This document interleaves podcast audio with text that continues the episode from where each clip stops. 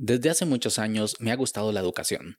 Me gusta repasar los conceptos que sé y tratar de transmitírselos a los demás. Tengo la creencia de que se aprende mucho siendo estudiante, pero se aprende mucho más siendo maestro. Por eso cuando estaba terminando mi carrera universitaria, lo cual me tomó alrededor de 12 años, decidí que quería impartir clases en la universidad.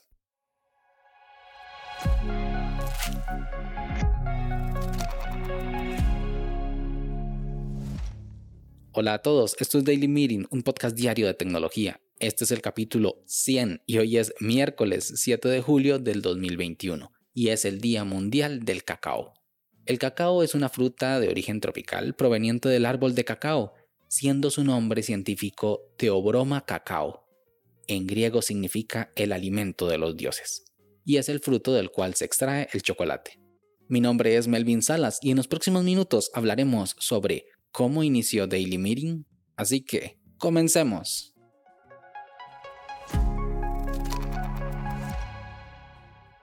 El proceso ha sido retador.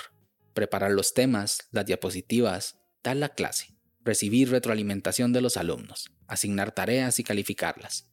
Es un trabajo sumamente agotador, y más para una persona como yo que tengo cero formación como educador. No he recibido ningún curso ni me han mentoreado. Yo en la universidad doy un curso que se llama Introducción a las Tecnologías de Información y Comunicación, en el cual hablamos sobre historia de la computación y su actualidad. Una de las secciones que hago al iniciar la clase es comentar una noticia semanal, algo que haya llamado la atención en las redes sociales o sitios de noticias. A esa sección la llamé la noticia de la semana, el cual fue un espacio para compartir sobre algún tema tecnológico gracias a una noticia y abrir el debate cuando lo puse en práctica tocamos muchos temas como inteligencia artificial, Internet de las Cosas, Tesla, Amazon, Google, el espacio, la NASA, nuevos productos de Apple, pero con el tiempo los estudiantes mostraban menos interés. No sé si era por la forma en la que abordaba el tema o por lo repetitivo que resultaba la dinámica, por lo que al iniciar este año decidí eliminar esa sección de mis clases.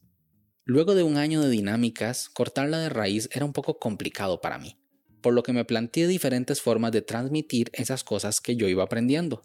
La primera y la más fácil era crear un blog, con WordPress o con Blogspot. ¿Sigue funcionando Blogspot? Pero ya los había creado en el pasado, son fáciles de configurar y de poner en marcha. El problema es que no estamos en el año 2005. Pocas personas siguen al día de hoy un blog. ¿Y una newsletter? Los boletines por correo podrían ser, porque son personales, son más cercanos, pero ¿quién se iba a suscribir? Yo no soy conocido y pocas veces he oído a otras personas hablar sobre la newsletter que descubrieron la semana anterior y recomendarla a sus amigos. Personalmente soy un poco alérgico a los boletines por correo electrónico y ahora tengo uno. Oh, la ironía. También pensé en un canal de YouTube. Está más a la moda pero no me siento cómodo poniéndome frente a una cámara ni siquiera para dar clases, menos aún para grabar un video.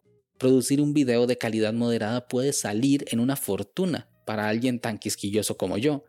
Una cámara, un micrófono, un set, iluminación y ni qué pensar del proceso de edición. Mi MacBook Pro del 2014 hubiera preferido un harakiri antes de ejecutar Final Cut.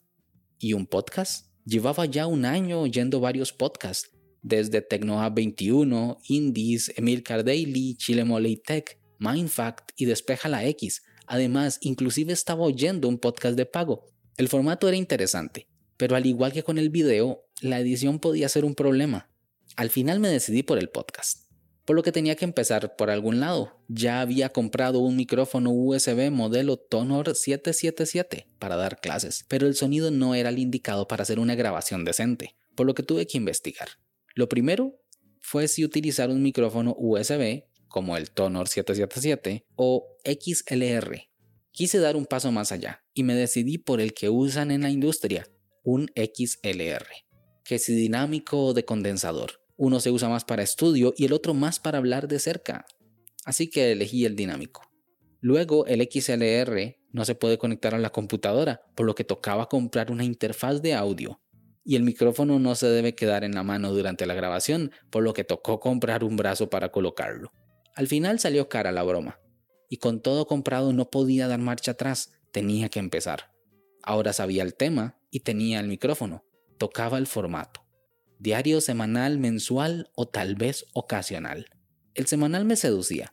Me daba tiempo para preparar mi contenido, para editar y prepararme mentalmente.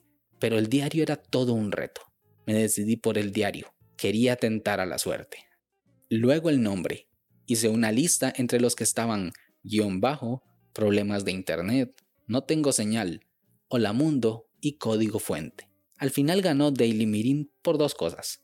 Primero es el único que hace referencia a que el podcast es diario, lo cual es importante para mí. Y por otro lado, los programadores seguimos en muchas ocasiones la metodología Scrum, en la cual se establece una reunión diaria llamada Daily Meeting, Daily Stand Up, Stand Up Meeting o simplemente Daily para los compis. Después el logo. Aquí les confieso que no me esmeré mucho. Un rayo blanco sobre fondo verde fue algo que hice en menos de 10 minutos en Paint. El primer episodio lo grabé, lo medio edité con Hindenburg Pro, que no les comenté es mi programa de edición, y lo subí a Spreaker.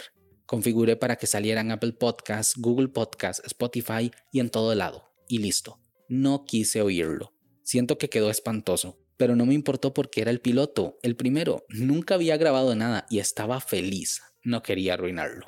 Tenía expectativas bajas. Con 15 oyentes ya me podía considerar afortunado. Las primeras semanas tuve 15 oyentes por día y la segunda unos 40. Me sentía realizado. Estaba creando contenido para 40 personas. Ya tenía una gran responsabilidad. En la tercera semana pasó algo inesperado. Emilcar, un podcaster español al cual sigo, escucho y trato de copiar lo mejor que puedo, me mencionó en un episodio. Y es algo que agradezco muchísimo, porque el día que lo hizo llegué a 125 escuchas. Algo impensable para mí. Es más, en los 100 capítulos que lleva el podcast ningún otro ha llegado a esa cantidad. Lo cual es bueno porque son esos empujoncitos los que ayudan a que más personas te conozcan. Algunos se quedarán y otros se irán. Actualmente las 80 escuchas que tengo las aprecio muchísimo. Para no alargar más el tema, no queda más que darte las gracias. Eres parte de esas 80 personas que a diario escuchan este programa, que para una persona como yo, sin ningún tipo de formación periodística o artística, es todo un hito. Pero hay que hacer pausas. Les he fallado un par de ocasiones por falta de tiempo, y eso es un indicador de que esto necesita un descanso, un break. Por eso quiero aprovechar este capítulo 100 para hacer una pausa, unas vacaciones de medio año, finalizando así la temporada 1 de este experimento que alimento a diario y mimo con cariño. Daily Meeting volverá el 2 de agosto dando inicio a una nueva temporada cargada de noticias, anécdotas y datos interesantes recolectados para ti. Recuerda dejar tus comentarios en Twitter, arroba Melvin Salas, y suscribirte a la newsletter semanal en melvinsalas.com barra podcast. Nos escuchamos el próximo mes. Hasta luego.